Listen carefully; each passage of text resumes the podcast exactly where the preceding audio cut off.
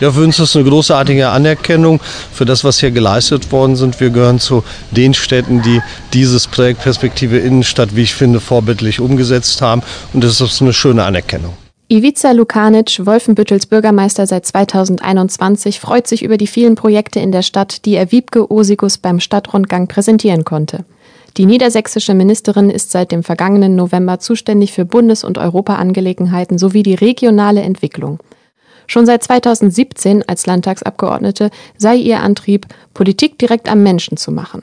Letztendlich funktioniert Politik nur, wenn man vor Ort auch so ein Stück weit ein Gespür für das bekommt, was notwendig ist. Also jeder Bereich hier in Niedersachsen ist für mich ein großes Puzzle und jeder tickt unterschiedlich, jeder hat andere Schwerpunkte für sich selber. Und dann nützt es nichts von oben herab, eine übergeordnete Bestimmung zu treffen, sondern wir wollen gerne, dass vor Ort gesagt wird, was brauchen wir, und wir wollen das supporten. Also ich habe da einen sehr großen Dienstleistungsgedanken letztendlich auch mit drin, zu sagen, so was brauchen die Menschen und wie machen wir Niedersachsen auch stark.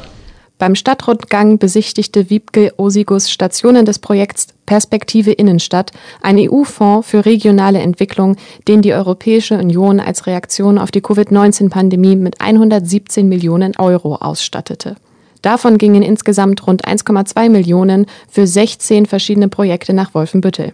Betreut wurde das Fördermittelmanagement in Wolfenbüttel von Sonja Schulz, die auch den Stadtrundgang für die Ministerin organisierte. Das sind alles Orte, oder Projekte, die aus dem Förderprogramm gefördert wurden. Teilweise sind es auch Konzepte, aber das sind eben Stationen, die man wirklich ganz gut zeigen kann, wo man auch sehen kann, wie wird es von den Bürgerinnen und Bürgern angenommen und wie hat es die Innenstadt belebt.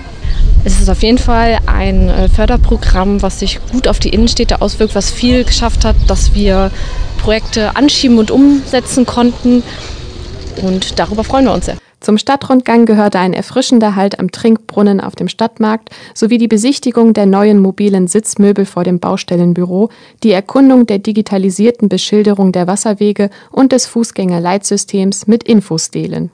Außerdem konnte die Ministerin das mobile Grün auf dem Schlossplatz begutachten, und zum Abschluss gab es einen verpackungsfreien To-Go-Einkauf im Restaurant Zum Glück. Zuständig für Bundes- und Europaangelegenheiten des Landes Niedersachsen schauen Wiebke Osigus und ihr Team schon auf die Europawahl im kommenden Jahr. Man brauche eine starke deutsche Vertretung, um mitgestalten zu können.